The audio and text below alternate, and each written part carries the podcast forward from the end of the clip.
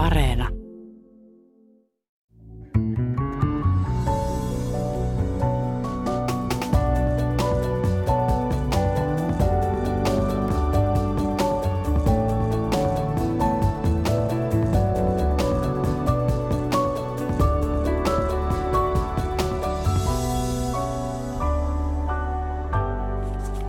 Minä olen ihminen.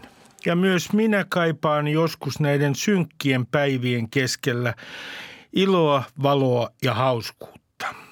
Näin sanoi Sanna Marin tällä viikolla Lahdessa. Olen itse kuluneen viikon aikana kritisoinut Sanna Marinin julkisuudenhallintaa, taivastellut, tirkistellyt kuvia. Herregud, gyshelov, että tällaista ja kesärannassa ja että minä joudun tirkistelemään näitä kuvia vielä tässä iässä.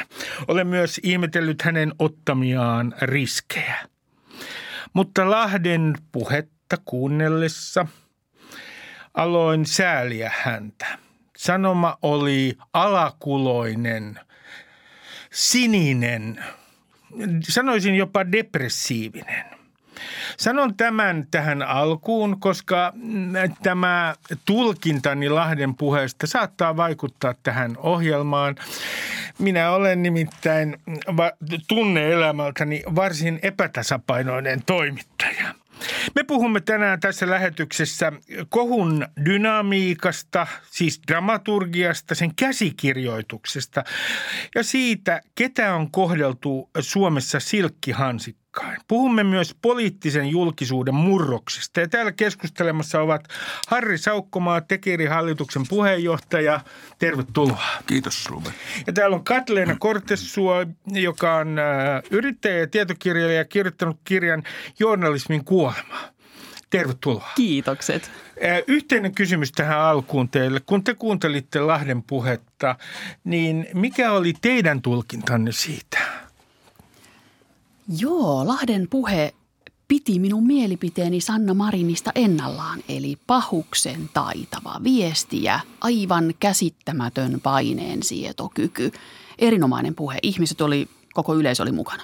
No kun me joka tapauksessa mittaamme näitä puheita tai tulkitsemme niitä performansseina nykyään, onko tunne aito vai ei ja niin edelleen, niin mitä sinä sanot tämän tunteen aitoudesta? Tunne oli aito ja se tekee puhujasta taitavan. Että jos tunne olisi ollut näyteltyä, niin hänhän olisi pelkkä marionetti.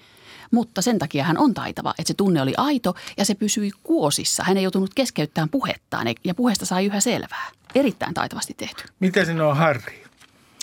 No kyllä, se oli itku, joka tuli ihan oikeaan paikkaan siinä mielessä, siinä mielessä taitavaa viestintää. Ja kyllä se oli myös itku, joka, joka oli, oli aito siinä tilanteessa. Kyllä minäkin halusin sen nähdä kun, tai katsoa, kun kuulin, että, että se oli tapahtunut. Sehän ei ollut ensimmäinen kerta, kun... Hän itkee julkisesti Ukrainan takia, se tapahtui muistaakseni keväällä. keväällä ja eikä hän ole myöskään ensimmäinen pääministeri, joka itkee julkisesti. Että, että kyllähän itku on niin kuin vahva, vahva viesti tämmöisen tota vallanpitäjän, vallanpitäjän kasvoilla, koska, koska se ei ole, se ei ole, tota, se ei ole juuri sitä tavallista viestintää. Sitä paitsi kun puhutaan näistä tunteista, niin Sanna Marin on aika säästeliästi nyt noin yleensä esiintymisessään käyttänyt tunteita. Hän on aika pikemminkin... Sanoisin ihan, ihan vähän positiivisena sanaa, että tunteeton, tunteeton puhuja ja, to, ja, ja tota, aika, aika tämmöinen tosi selkeä, mutta, mutta sitä, ei, sitä on vaikea erottaa tämmöisiä tunnetiloja, niin sen takia se oikeastaan katkaisikin tämän. Ja toisaalta näissä aikaisemmissa esiintymissään tähän kohuun liittyen, niin hän on kyllä näyttänyt ärtymyksensä ja jopa vihansa toimittajia kohtaan tiedotustilaisuudessa muutama päivä sitten, että, tota, että tässä, tässä taas oli hyvin toisenlainen aika nöyrä Marin sitten paikalla. Hyvä. Aloitetaan. Aloitan, Harri, sinun kanssasi. Äh, kun me olemme katselleet tätä kohua, niin mikä nyt tämän kohun dramaturgiassa, siis tässä käsikirjoituksessa, on sinun mielestäsi oleellista? Olipa monimutkaisia sanoja, niin kuin dramaturgia ja käsikirjoitus. Myönnän, yritin olla itseni sivistyneempi. Ole, ole, oleellista. No tietenkin yksi oleellinen asia on se, että, että, että jos ajatellaan siitä, että mistä kohu syntyy tällä kertaa ja mistä kohu yleensä syntyy, niin usein se syntyy siitä, että, että julkisuuteen pääsee jotakin sellaista, jota sinne ei kuuluisi. Oli se, oli se sitten tota, tämmöistä materiaalia kuin tässä, joka on videoita pääministerin yksityiselämästä, jotka on todella kiinnostavan näköisiä, kun ne pääsee julkisuuteen, kun ne vielä höystytään asianmukaisilla kommenteilla ja, ja spekulaatioilla. Mutta sitten toisaalta kohuta voi syntyä myös siitä, että julkisuuteen pääsee jotakin aivan muuta yritysten salaista materiaalia, esimerkiksi joka, joka tota, osoittaa, että yritys on toiminut väärin, niin kyllä sekin joutuu mainekohuun niiden takia. Tässä, tässä, se, se, tässä se ydin on, että aukeaa, verhot aukeavat yhtäkkiä. Meillä on, meillä on edessämme tämmöinen toinen maailma, tav- tavallaan toinen yksityinen pääministerimaailma, jossa se olen ihminen, ihminen sitten näyttää, niin kuin, näyttää toimivan tällä tavalla. No sitten niin kuin siitä se jatko, jatkokuvio kuvio on tietysti, tietysti oma, oma juttunsa. Tähän syntyy semmoinen tilanne, kun on tämä kuuluisa noin sadan ihmisen yhteisö, joka on, on katsellut ensin, josta se on lähtenyt liikkeelle, että, että muuta materiaalia voi olla vaikka kuinka paljon. Jopa Sanna Marin itse sanoo, että sitä voi olla vaikka kuinka paljon. Häntä kuvataan kaikkialla. Hän ei voi edes tietää, missä sitä on, joka, joka takaa sen, että se kohu jatkuu niin kauan, kunnes joko me olemme kyllästyneet siihen tai se materiaali on loppunut. Tämä on mielenkiintoista, Harri. Kun minulle myönnän, totuus on pieni, mutta, mutta ihmiset on sanonut, että he alkaa niin kuin kyllästyä tähän.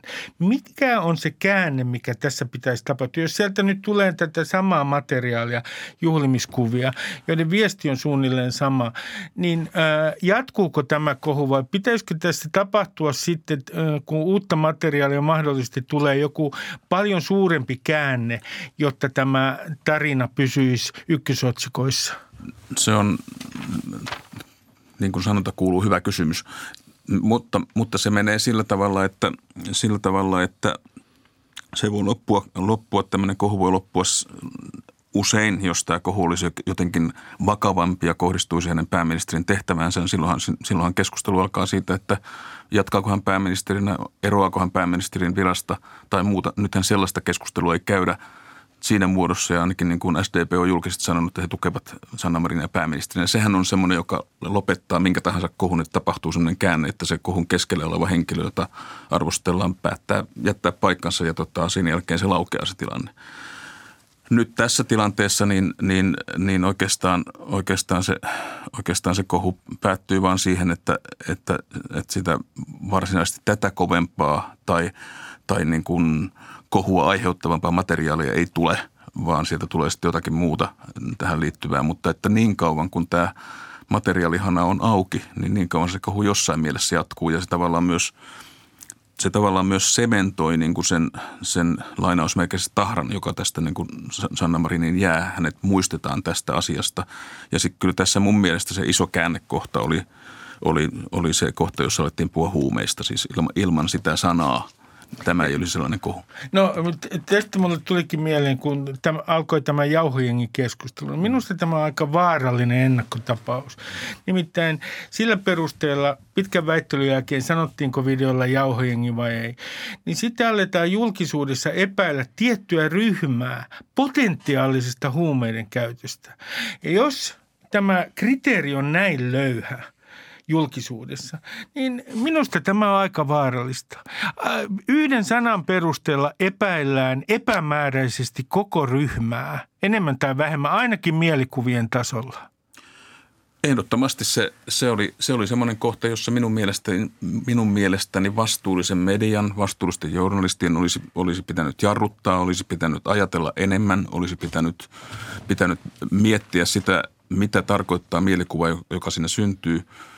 Se, se mielikuvahan elää koko ajan, siis se on niin kuin, on niin kuin mielikuviin liittyy sellainenkin asia, että, että vaikka yksikään niistä olisi koskaan käyttänyt huumeita, vaikka, vaikka, tota, vaikka huumeilla olisi mitään tekemistä tämän porukan kanssa, niin ka, tämän porukan ympärillä on, on, se, on se sana tästä eteenpäin, eteenpäin loppuun saakka. Se on myös Sanna Marinin osalta siellä, koska Sanna Marin päätti mennä huumetesteihin, siitä tuli kansainvälinen uutinen. Tämä sana liitetään häneen ja se on, se on, niin kuin, se on mielikuvien näkökulmasta äärimmäisen vaarallista. Ei, ei kolmen, neljän vuoden päästä kukaan varsinkaan ulkomailla esimerkiksi muista, että mikä tämä oli oikeasti. Käyttikö Sanna Marin huumeita, eikö käyttänyt, syyttikö häntä siitä, kävikään huumetteesti, mitä tapahtui. Se on, tämä on, ihmiset toimivat näin. Me, ei, me emme muista, jos me aletaan miettiä viiden, viiden vuoden takaisin ja kohoit, mikä se oli, mutta me muistetaan tämmöiset yksittäiset sanat ja asiat. No sitten yksi asia on mielestäni jäänyt aika vähälle huomiolle. Koko ajan tässä puhutaan pääministerin yksityisyydestä, mutta ei oikein määritellä sitä. Siis Marinhan on toki yrittänyt määritellä pääministerin yksityisyyden, mutta ei keskustella enempää siitä, että missä se raja kulkee. No, vuonna kaksituhattaseitsemän Matti Vanhanen aloitti prosessin, kun hänen entinen seurustelukumppaninsa, silloinen Susan Ruusunen, kirjoitti kirjan, jossa paljastettiin myös seksi elämää. Ja se meni oikeuteen ja lopulta seitsemän vuoden kuluttua se meni ihan Euroopan ihmisoikeustuomioistuimeen. Vanhanen voitti tämän taistelun pääministerin yksityisyydestä.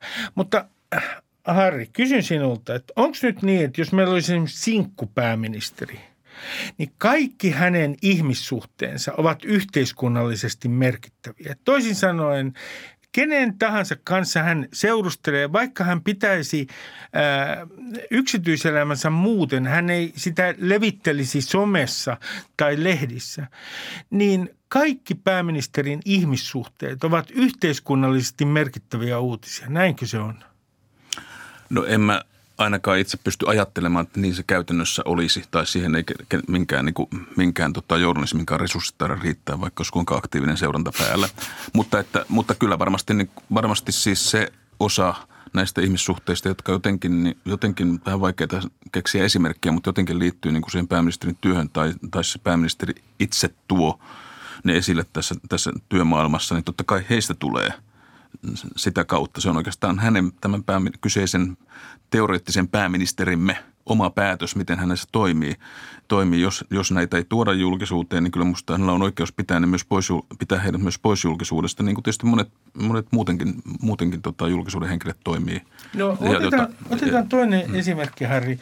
Ja tämä on ihan henkilökohtainen esimerkki, koska itse kärsin unettomuudesta. Jos pääministerillä on vakava unettomuusongelma ja hän haluaa pitää tämän omana tietonaan, no nyt me kuitenkin tiedämme, että päätöksentekoon ja toimintakykyyn saattaa vaikuttaa unettomuus, niin pitäisikö tämäkin, tämäkin pääministerin kertoa? Siis kaikki, kun me puhut, tässä on puhuttu tämän kohon aikana toimintakyvystä, niin mulla on tullut kyllä mieleen, että mitä kaikkea sitten pitäisi kertoa, mistä tekijöistä, jotka mahdollisesti vaikuttavat toimintakykyyn?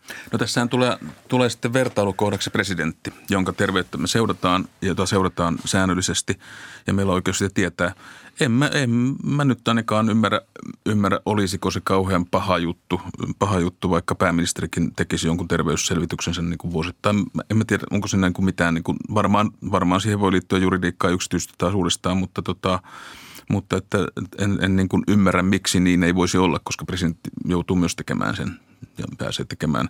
Se, että päätyisikö sinne sitten unettomuus vai ei, niin se varmaan riippuu vähän niin kuin tilanteen vakavuudesta. Mä en, mä en osaa sanoa, mutta, mutta kuitenkin, kuitenkin tota, kyllä, kyllä niinkin voisi ajatella. Sitä, sitä en sitten tiedä, että miten alla semmoinen pitäisi viedä seuraava kysymys, että entä ministerit ja niin päin pois ja onko jotain muita yhteiskunnassa tämmöisiä ihmisiä.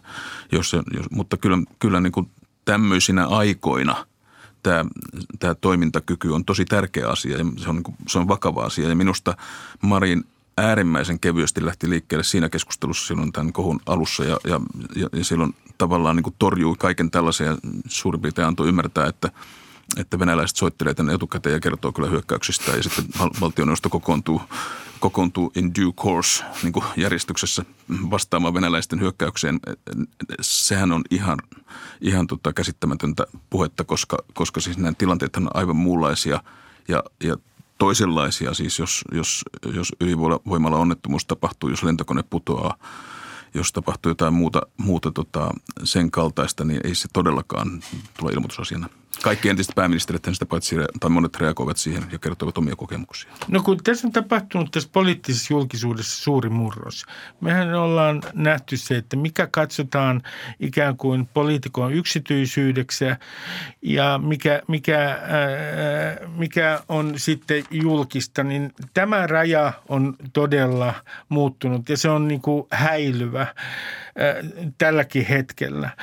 Niin mulle tulee mieleen tästä poliittisen julkisuuden murroksesta se, että kun poliitikot itse markkinoivat itseään henkilöbrändinä, niin mediahan on iloinen, koska tämä sopii medialle ihan hyvin.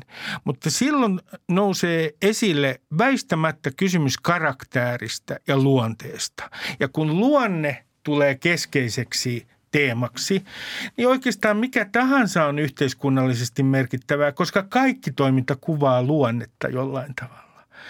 Mitä sinä sanot tästä poliittisen julkisuuden murroksesta, siis että minkälainen muutos siinä on tapahtunut? No ensinnäkin mä en usko semmoiseen, semmoiseen asiaan myöskään tämän Marinin, Marinin kohdalla, että, että olisi olemassa joku tämmöinen suuri suunnitelma tehdä su, tietynlainen henkilöbrändi.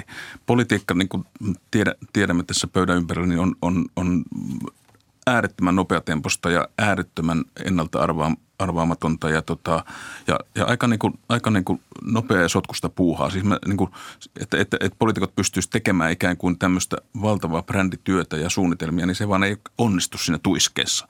Ja sen takia, sen takia jos palataan tähän Marininkin keissiin, niin, niin mä luulen, että siitä on jossain kohdassa varmaan tämän aamiaiskohun jälkeen yritetty tehdä siihen hieman niin kuin semmoinen, semmoinen muutos, jossa se on niin kuin lämpimämpää ja, ja, ja näitä ihmiskuvia päätty panna, panna, panna liikkeelle ja sitten, sitten on syntynyt syntynyt tota vähän biletystä ja muuten se on tavallaan mennyt sitten toiseen äärimmäisyyteen tai karannut käsistä tämän, tämän, tämän, näiden kuvien, kuvien ansiosta se, se projekti, mutta, että, mutta, mutta kyllä se, niin kuin se, se tota, tota, jos tarkoitat sitä, että, että, että ihminen yrittää brändätä, brändätä itsensä tiettyyn suuntaan ja sitten luonne onkin toisenlainen, mm. kun se tulee niin kuin julkisuuteen, niin totta kai kyllä siinä mielessä tämä henkilöityminen on, on tosi vahvaa ja, ja jos Marinin kohdalla, Marinin kohdalla se henkilöityminen hän on niin vahvaa, että, että ei hän tarvitse demareita, vaan demarit tarvitsevat häntä tällä hetkellä. Tästä, päästään tästä Harri siihen, että mä oon vähän ihmetellyt, kun itse olen tulkinut niin, että Marin yrittää etsiä uutta kohderyhmää somessa nimenomaan tästä nuorista jengistä. Osittain milleniaalista, mutta vielä nuoremmasta ikäpolvesta, Z-sukupolven ihmisistä. Äh, niin mua vähän ihmetyttää, että kaikki tietää, että demareiden pitää tehdä sukupolvenvaihdos. Mutta kun katsotaan seuraavia vaaleja, niin demaret ovat eläkeläispuolue. Heidän vaalivoittonsa, sen pohjana on eläkeläisten ryhdikäs rintama. Ja loppujen lopuksi, jos me puhutaan jostain Z-sukupolvesta, niin sehän on lukumääräisesti ensinnäkin hyvin pieni verrattuna suuriin ikäluokkiin ja toiseksi äänestysaktiivisuus on jokseenkin alhainen ja ailahteleva. Niin mä niin kuin ihmettelen, että mikä on tämä poliittinen ikään kuin markkinointisuunnitelma, mikä tässä on Mä en takana. usko, että se on tuo, jonka kuvasit. Se ei voi olla tuo, koska siinä ei mitään järkeä. Mm. Ja, tota, ja sen takia mä olen sitä mieltä, että siellä on kyllä tehty tämmöinen pieni suunnan muutos siinä, niin kuin äsken kuvasin sitten näiden, näiden jääkaappikohujen ja muiden jälkeen, aamiaiskohun jälkeen toiseen suuntaan. Mutta se, että siellä olisi niin kuin päätetty, että nyt napataan Z-sukupolvi, mm. niin tota, tota, onko kukaan kuullut siitä, mikä se on kysytty siellä puoluetoimikunnan kokouksessa ja kukaan ei tiennyt, mutta joku on lähtenyt selvittämään, niin en usko, että semmoista, semmoista suunnitelmaa on niin kuin ryhdytty toteuttamaan siellä niin kuin jotenkin systemaattisesti, mutta on, on tehty niin kuin pieni tämmöinen näin tähän suuntaan ja sitten samaan aikaan varmaan taas niin kuin pääministeristä on ollut mukavaa myös löytää tämmöinen viiteryhmä, joka on ehkä liittynyt tähän projektiin, jonka kanssa voi olla yhdessä ja tota, voi, myös, voi myös bailata, niin kuin hän on sanonut. Ja tota, ja, ja se, on, se on tullut tähän, mutta se ei ole siis, se ei ole siis sen suurempi poliittinen konspiraatio minun mielestä kuin ehkä tämä. Ja, ja, ja totta kai siis Sanna Marille tämä on annettu, koska hän on tehnyt monia asioita hyvin. Ja niin kuin äsken sanoin, niin demarit tarvitsevat häntä. Häntä, häntä joka tapauksessa on tarvittu tässä. Niin kuin, ja, ja mä luulen, että kyllä siellä näistä meidän ikäistä nuorukaisista, Rubenin ja mun ikäistä nuorukaisista on myös pidetty hyvää huolta, koska kyllä ne tarvitaan siellä niin kuin pysymään mukana. Se, että kuinka hyvin ne pysyvät tässä temmelyksessä mukana parhaillaan, niin se on sitten taas hyvä kysymys. No yksi silmiinpistävä asia tässä kohussa on se, että kun pu- tässä on yhtenä keskeisenä teemana vallanpitäjäarvokkuus. Sehän on hyvin keskeinen teema tässä. Niin minusta tämä kohu kuvaa sukupolvien välistä kuilua Suomessa. Ei ole tietenkään niin, että joku milleniaali, nuorempi ihminen väistämättä on jotenkin kritiikitön Sanna Marinin toimintaa kohtaan. Näin ei ole. Mutta väitän, että tämä jollain tavalla kuvaa sukupolvien välisiä eroja nimenomaan suhteessa siihen, miten vallanpitäjän pitää käyttäytyä. Mitä sinä ajattelet tästä? Kyllä se varmaan menee niin ja huomaanhan, huomaanhan minä sen itsestänikin. Siis mun, minä, mä, mä suhtaudun niin kuin, mä suhtaudun aika kunnioittavasti ministereihin, pääministeriin, presidentistä nyt puhumattakaan. Ja tota, niin kuin pidän, pidän, pidän siitä, että nämä ovat instituutioita ja, ja minusta se on tärkeää jopa ihan, ihan tämmöisen järjestäytyneen yhteiskunnan kannalta, että, että näihin liittyy tämmöinen institu, instituutio-ominaisuus. Ja ne ihmiset myös tietävät sen, että ne ovat instituutioita toivottavasti. Ja, ja, ja en, en kyllä niin kuin mielelläni sinuttele edes niitä ministereitä, jotka tunnen niin kuin aikaisemmilta ajoilta mahdollisesti, vaan, vaan kyllä mieluummin teitittelen heitä julkisissa tiloissa ainakin. Ja tota, niin jos nyt joku video sitten päätyy, jos olen sinutellut ministeriä julkisuuteen, niin kiistän sen, kiistän sen totuusadon välittömästi. Niin tota, kyllä, kyllä, sillä, kyllä, kyllä on olemassa tämmöinen sukupolvikokemus, mutta toisaalta taas sitten, jos joku tekee asioita toisella tavalla ja, ja, ja sitten onnistuu siinä ja muuttaa sitä instituutiota, niin, niin siitä vaan Marinhan on sanonut monta kertaa, että hän haluaa ravistella niin, pääministerin instituutiota. Mä en ole koskaan oikein ymmärtänyt, koska hän ei ole koskaan kertonut, mitä hän aikoo sille tehdä. Ja mä todella toivon, että tämä ei ole se ravistelutekniikka, mikä nyt tässä on, tässä on toteutunut. Ja, ja siis voi olla, että siinä instituutiossa on paljonkin ravisteltavaa, mutta että se pitäisi ehkä tehdä jollain toisella tavalla. Tässä on kysymys, tässä on kysymys muista asioista tässä asiassa. No yksi teema, joka tässä tulee tietenkin mieleen, on se, että, että minkälainen tämä on ikään kuin kertomustyyppinä tämä kohu, siis tarinana. Ja mulle tulee niin kuin mieleen kyllä myös mieleen siis se, että, että tässä jollain tavalla niin kuin toistuu tämmöinen tietynlainen peruskuvio, joka liittyy pääministereihin. Ajatellaan Juha Sipilää. Ensiksi juhlitaan sitä, että hän on yritysjohtaja ja tulee tavallaan politiikan ulkopuolelta. Sen jälkeen se on hänelle rasite. Se on huono juttu. Ajatellaan Alexander Stubbia, vähän erilainen tapaus. Hän lähtee viihdejulkisuuteen ja nousee osittain sen kautta, ja se on aivan fantastinen juttu. Hän kommunikoi uudella tavalla. Kunnes hän on pääministeri ja se, miten hän kommunikoi, niin onkin ihan väärin kaikkien mielestä, suuren osan mielestä. No nyt me nähdään Sanna Marin. Ensiksi häntä hehkutetaan, nuori, tuore vallanpitäjä, johon kiinnitetään maailmalla huomiota. Ja nyt näyttää siltä, että kaikki mitä hän tekee on väärin. En nyt sano, että kritiikkiin tietenkään ole aihetta, mutta mun mielestä tässä on joku kaari, joka toistuu.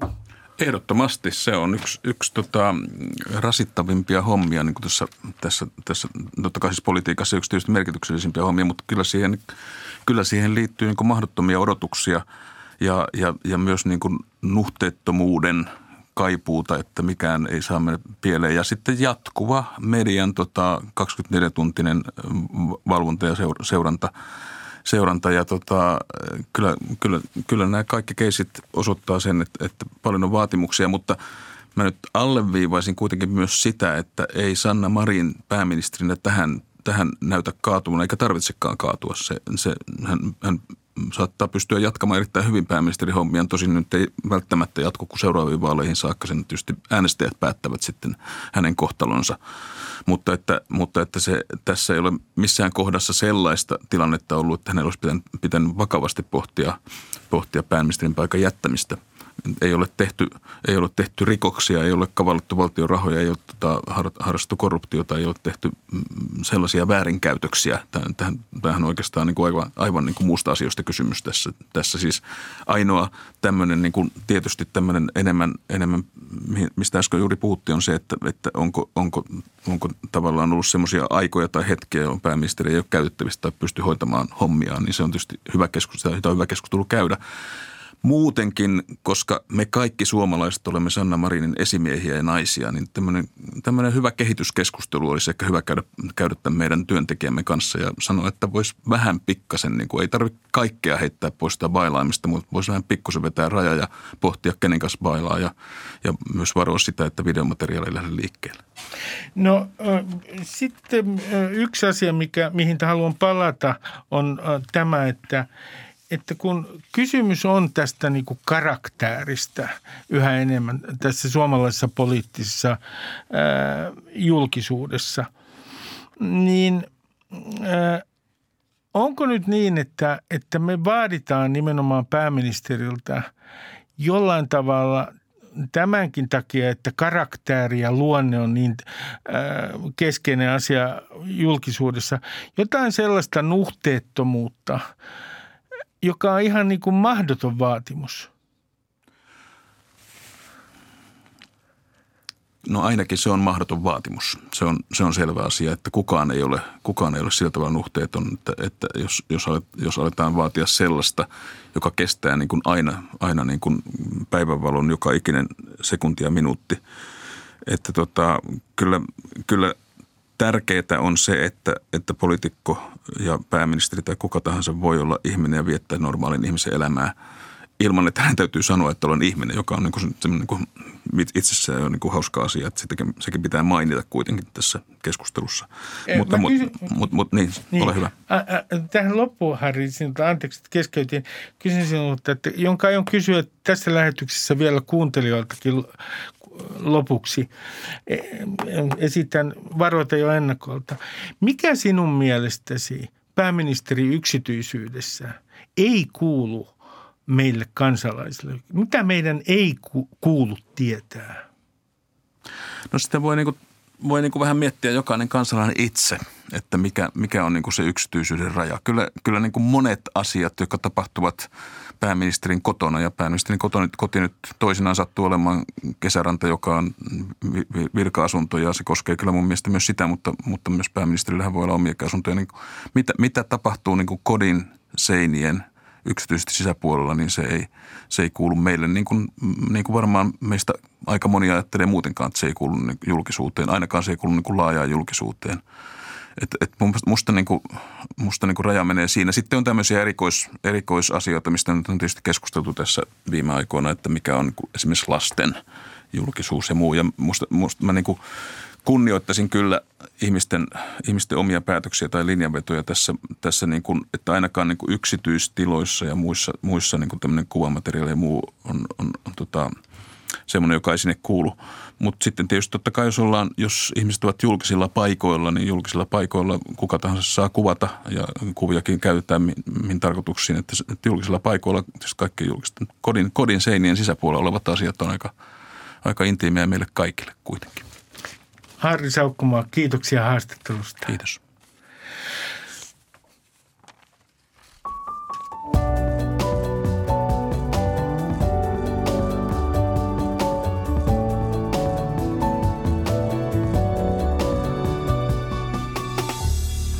Niin, me jatkamme. Täällä on Katleena Kortesuo, joka on kirjoittanut kirjan Journalismin kuolema. Mitä medialle oikein tapahtui?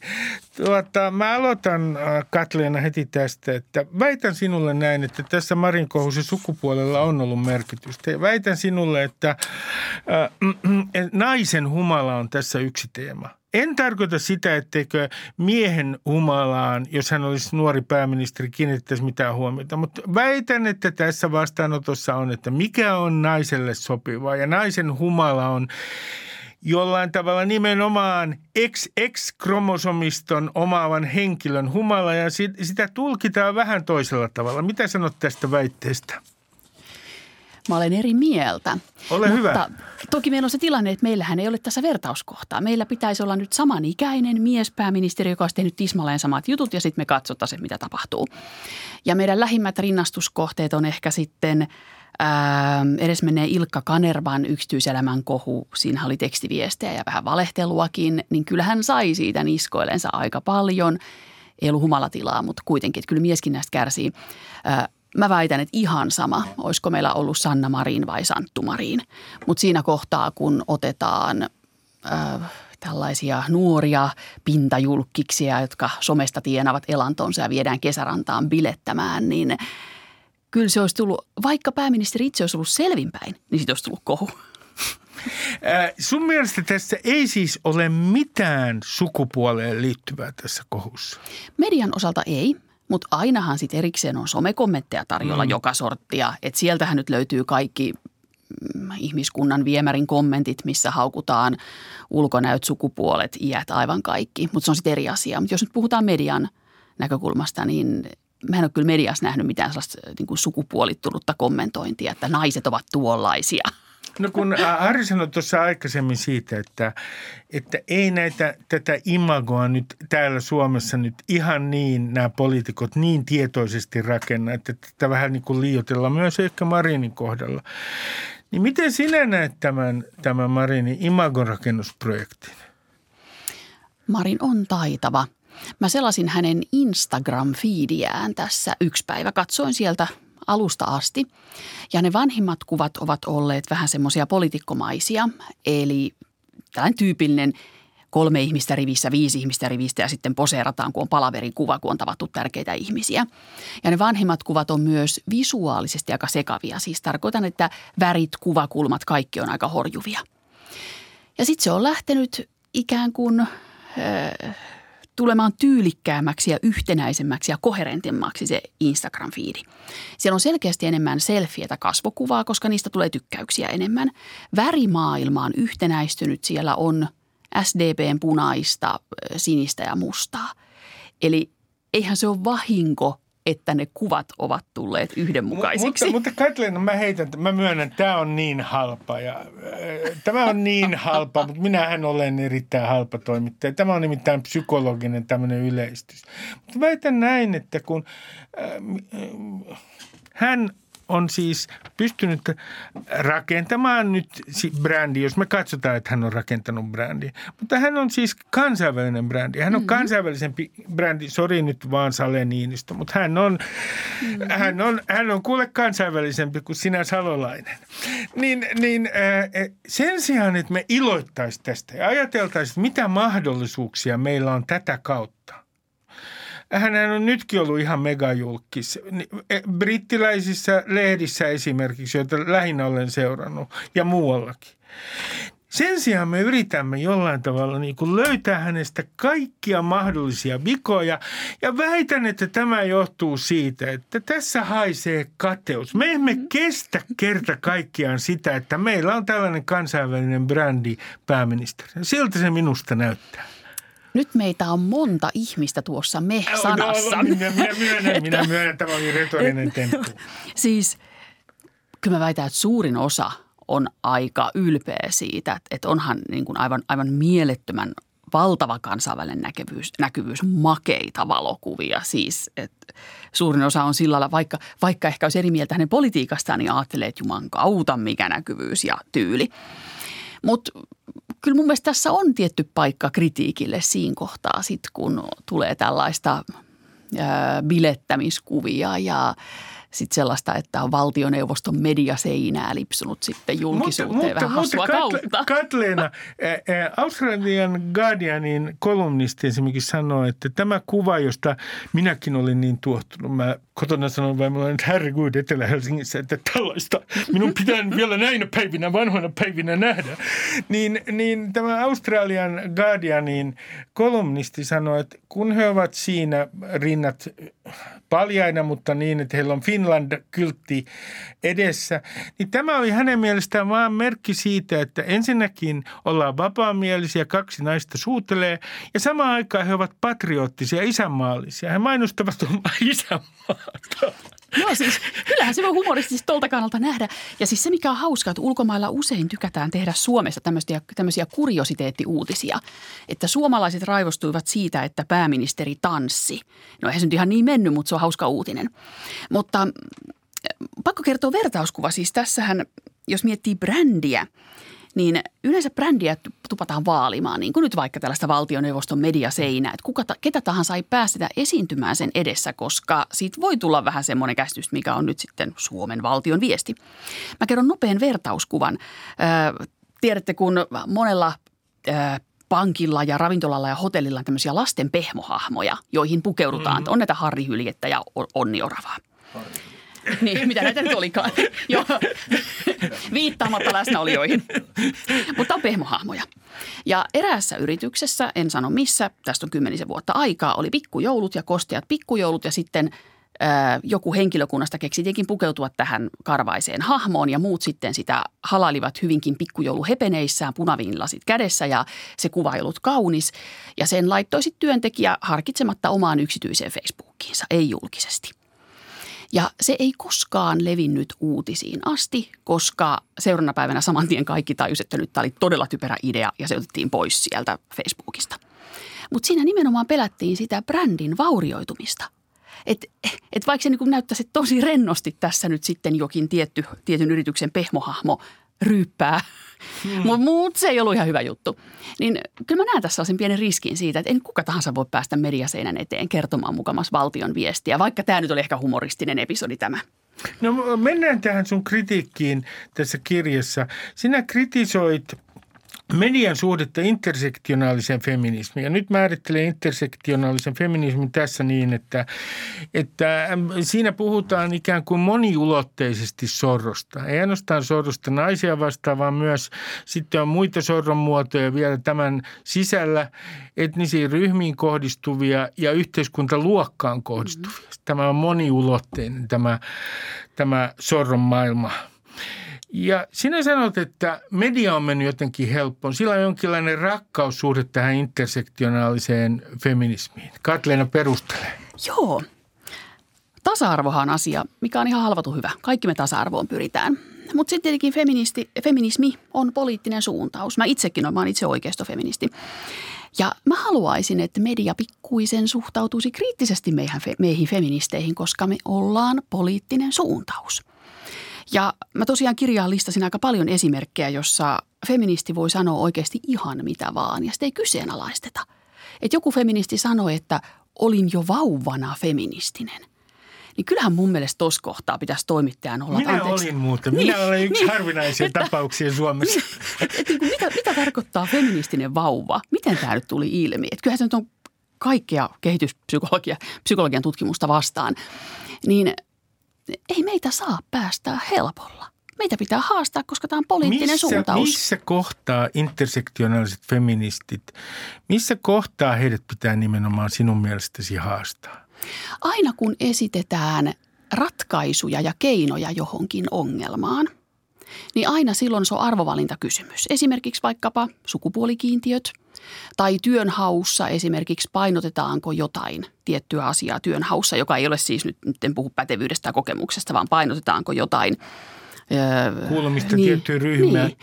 Ja sitten sen jälkeen sitä keinosta pitää pystyä keskustelemaan, koska faktahan on, että jos me painotetaan työnhaussa ryhmää X, niin väkisinkin ryhmä Y jää silloin vähemmälle tasapisteissä. Y häviää X:lle. Ja mun mielestä taas tasapisteissä pitäisi arpoa. Puhut nyt positiivisesta diskriminaatiosta niin sanotusti. Tätä termiä käytetään myös. Niin esimerkiksi tällaisia keinoja pitää, koska keinot on aina poliittinen ratkaisu. Päämäärä tasa-arvo on hyvä, eikä nyt sitä kukaan kyseenalaista. Se on ihan selvä asia. No kun sun kirjassa on tämmöinen tähän liittyen, siellä kulkee sellainen niin kuin ikään kuin sivujuoni mielestäni siellä kirjan sisällä. Se on se, että, että miehet niin kuin on unohdettu. Niin perustele milloin, millä tavalla, kun se toistuu useassa kohtaa tämä ajatus, millä tavalla miehet on unohdettu? Tietyt joo, miesryhmät. Joo, tietyt miesryhmät ehkä. Et me keskustellaan vaikka siitä, että äm, pörssiyhtiöiden hallituksissa on hyvin vähän naisia, mutta me ei keskustella siitä, että alkoholisteissa on vähän naisia, asunnottomissa on vähän naisia, itsemurhan tehneissä on vähän naisia, tai jokainen, jokainen näistä on liikaa. Mutta saat kiittää sitä, että me keskitytään vain siihen, minne naiset haluavat, mutta me ei keskitytä siihen, mistä miehet haluavat pois. Siis me ei keskitytä tarpeeksi tietyn miesryhmän, tietyn luokan miesten kärsimykseen, niin, näinkö? Niin, näin mä vähän väitän. Äh, mä mietin sitä, että jos me automaattisesti oletetaan, että joo, valkoinen heteromies, kantasuomalainen, niin se on niin kuin etuoikeutetusasemassa. Mutta jos me katsotaan, mä itse tuun Hämeenlinnasta, ja jos me katsotaan sellaista hieman ehkä niin syrjäytynyttä porukkaa, joka tietyssä kohtaa Hämeenlinnassa sitten välillä äh, pullojansa heiluttelee, ne on. Ne on valkoihoisia, oletettavasti kantasuomalaisia, oletettavasti heteromiehiä, en ole käynyt kysymässä, mutta siis oikeasti me unohdetaan se porukka. Mutta, mutta äh, tässä on tällainen juttu, että ensinnäkin vasemmistolle on ongelma sellaiset valkoiset heteromiehet, nuoret, joilla ei ole niitä arvoja, jotka äh, vasemmisto haluaa heillä olevan. Toisena, jos he ovat arvokonservatiivisia ja maahanmuuttovastaisia, rasistisia, niin va- vasemmisto mielellään vaikenee heistä, kun he ovat arvoinvaliideja. Tämä on mun mielestä ihan mielenkiintoinen. Mielenkiintoinen teema. Onko sun mielestä nyt niin, että siis median, median, mediassa on niin paljon naistoimittajia, koska siihen kiinnität paljon myös huomiota, että tämä on yhä naisvaltaisempi ala, että myös se heijastuu jollain tavalla kirjoittelussa? Joo. Koska sähän, sähän kirjoitat toimittajakunnasta, että paitsi että se on niin kuin aika vihreätä, niin se on myös hyvin naisvoittoista ja että tämä saattaa ikään kuin heijastua myös kirjoittamiseen. Se ei ole tarpeeksi moniääninen tämä meidän toimittajakuntamme. Joo, siinä on riskinsä. Tätä sanoi myös moni mun haastateltava kirjassa, joita mä haastattelin, että moni tunnisti sen ongelman, että tullaan ikään kuin samoista lähtökohdista. Ja sitten tässä on sekin, että keskiluokkaisista. Niin, joo, keskiluokkainen ja samanlainen koulutus, tietotyötä tehdään, kaupungeissa asutaan. Ja ää, mulla on tähän ehdotus. Mä nimittäin toivon, että toimitukset, varsinkin isot toimitukset, tekisivät tällaisen anonyymin arvomaailmatestin omasta porukastaan. Oikeasti anonyymit ja avoimesti rehellisesti jokainen sinne laittaa täppää. Konservatiiviliberaali, oikeisto-vasemmisto. Ja sitten katsotaan, että onko käynyt niin, että meidän toimituksessa kaikki pisteet ovat yhdessä paikassa. Ja nehän voivat myös olla vaikka äh, konservatiivi, kristitty, oikeistonurkassa jossain lehdessä. Ja silloin olisi harva, halvatun hyvä, että tietoisesti vähän palkattaisiin muutama kolumnisti. Pitäisikö toimittajien, kun mun mielestä se jossain kohtaa Joo. kirjaa, jos muistan oikein, vähän viittaat siihen, että toimittajien pitäisi myös niin kuin useammin kertoa, ketä he ovat äänestäneet. Kyllä. Ja mikä on heidän puoluekantansa. Mä tykkään, mä tykkään avoimuudesta. Mi- miksi, miksi heidän pitäisi tehdä näin? Jotta lukija voi arvioida, että onko tämä juttu painottunut vai Mutta, ei. Mutta Katleena, se johtaa entistä pahempaan paranoiaan, no. koska eh, sitten sanotaan, että kaikki mitä toimittaja kirjoittaa, niin se tulkitaan nimenomaan tämän tiedon läpi. Ja sanon tässä nyt sivulauseessa, että olen muuten äänestänyt elämäni aikana demareita, R K P:tä, kerran vihreitä ja presidentinvaaleissa kokoomuslaista ehdokasta. Niin, että voitte lukea ainakin minua, kun avontakirjaa, niinhän te olette tehneet aikaisemminkin. Äh, mutta siis tämähän vaan herättäisi paranoja. Kaikki aina käytettäisiin argumentaatiossa sitä, että toimittaja X, hän on äänestänyt tällä tavalla ja tässä se taas mm. näkyy. Mutta tätähän käytetään nyt. Siis jo nyt keskustellaan siitä, mm, että onhan tämä niin painottunut. Niin sitten voisi tavallaan avoimesti sanoa, että, että mikä on painottunut tai mikä ei. Äh, Mun mielestä kiinnostava tieto oli, kun mä haastattelin ihmisiä, että J S N saa vähiten kanteluita puoluelehdistä. Ja puoluelehdethän nimenomaan on, siellä kaikilla, kaikilla on, jos ei ole puolueen jäsenkirja, niin ainakin avoimesti kannatetaan sitä aatetta. Ne saavat vähiten kanteluita, koska porukalle on ihan ok. He tietää, mitä Demokraattilehti tai Kansanuutiset tai Verkkouutiset kannattaa. Mutta se on häiritsevää että ollaan neutraalilipun alla. Katleena, vuoden kaksituhattaviisitoista, tämä tieto on vuonna kaksituhattaviisitoista ollut tilastoissa, mutta olen kuullut kyllä ta- taloustietäjä ja tilastonikkari Rahkoselta, että, että tämä pitää edelleenkin paikkaansa. Suomessa on arvokonservatiiveja noin neljännes, noin kaksikymmentäviisi prosenttia. Niin pitäisikö nyt esimerkiksi täällä Yleisradiossa tehdä sellainen testi, että, että meillä on varmasti toimituksessa kaksikymmentäviisi prosenttia arvokonservatiiveja? Mä sallin prosentin marginaalin, kaksikymmentäneljä–kaksikymmentäkuusi. Koska tähän me sitten päädytään, koska mm-hmm. tämä ammattikunta, ensinnäkin tämä ajatus siitä, että täällä on joku punavihreä salaliitto on aina minusta ollut hieman naurettava, eikä edes hieman naurettava. Ja tätä en myöskään esitä kirjassani tällaista. Et, et muuten esitä. mutta, mutta totuus on se, että toimittajat ovat keskimäärin liberaalit, koska he ovat koulutettua keskiluokkaa. Mm-hmm. Niin siis, jos ymmärsin oikein kirjasta, niin sinä sanot, että toimituksella pitäisi olla myös niin sanottu persukuiskaaja. Kyllä. Mä olen lanseerannut termin persukuiskaaja. Mitä se tarkoittaa? Ähm, se voi olla myös muuten liberaalikuiskaaja, mutta ideana on just se, että jos on lehti, jossa äh, tuntuu siltä, tai siis sanotaan, että jos haluttaisiin olla puolueettomia eikä kyetä siihen, niin pitää hankkia ulkopuolista näkökulmaa. Siis mä annan esimerkin.